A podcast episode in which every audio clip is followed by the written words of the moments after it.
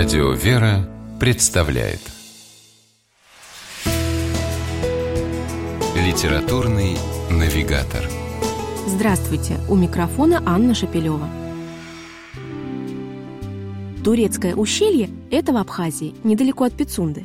Там высокие горы, яркое солнце, там растут киви, мандарины и алыча. А в домике на самом берегу моря живет писательница Наталья Сухинина.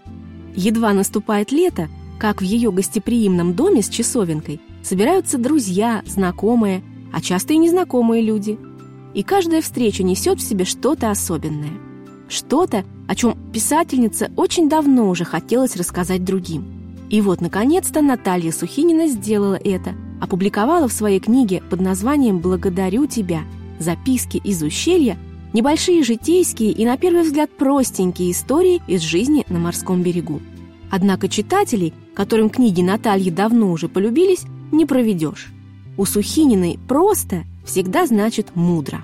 Несмотря на то, что ее произведения в какой-то степени можно отнести к легкому жанру, ни одно из них не выросло на пустом месте. Так что писательница явно поскромничала, заявив в предисловии к книге, что в ее историях нет острого сюжета или закрученной фабулы. Может и нет, но мы-то знаем, что в произведениях Натальи Сухининой это совсем не главное. А главное в ее книге «Благодарю тебя. Записки из ущелья» умение в самых бытовых ситуациях увидеть значимый смысл и чему-то в них научиться. Например, быть благодарной Богу за каждый прожитый день, за то, что в саду поспела сладкая слива мушмула, а ночью светлячки зажигают свои фонарики, за то, что Господь посылает на пути людей, после встречи с которыми просто хочется жить. Таких, например, как герой рассказа «А я волю люблю», инвалид и бывший дальнобойщик Владимир. Он давно уже передвигается на костылях, но не сдается и каждый год один на машине едет к морю. Словом, уметь радоваться обыкновенной жизни. Хотя, как считает писательница, обыкновенных жизней вообще не бывает.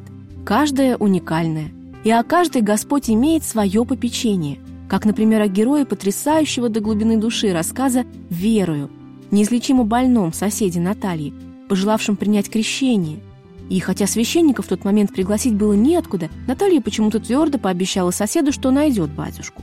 И через два дня на пороге ее дома нежданно-негаданно появился отдыхающий, который искал жилье. У него была длинная борода.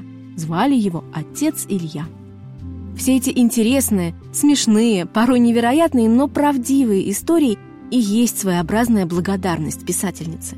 Друзьям за то, что рядом, читателям за то, что понимают, Богу за каждое мгновение жизни. И хочется вслед за Натальей Сухининой искренне сказать «благодарю тебя», прочитав ее записки из ущелья. С вами была программа «Литературный навигатор» и ее ведущая Анна Шапилева. Держитесь правильного литературного курса.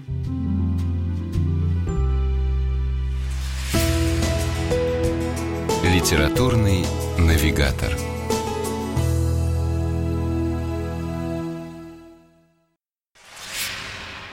При реализации проекта используются средства государственной поддержки, выделенные в качестве гранта в соответствии с распоряжением президента Российской Федерации от 1 апреля 2015 года номер 79 РП и на основании конкурса, проведенного Союзом женщин России.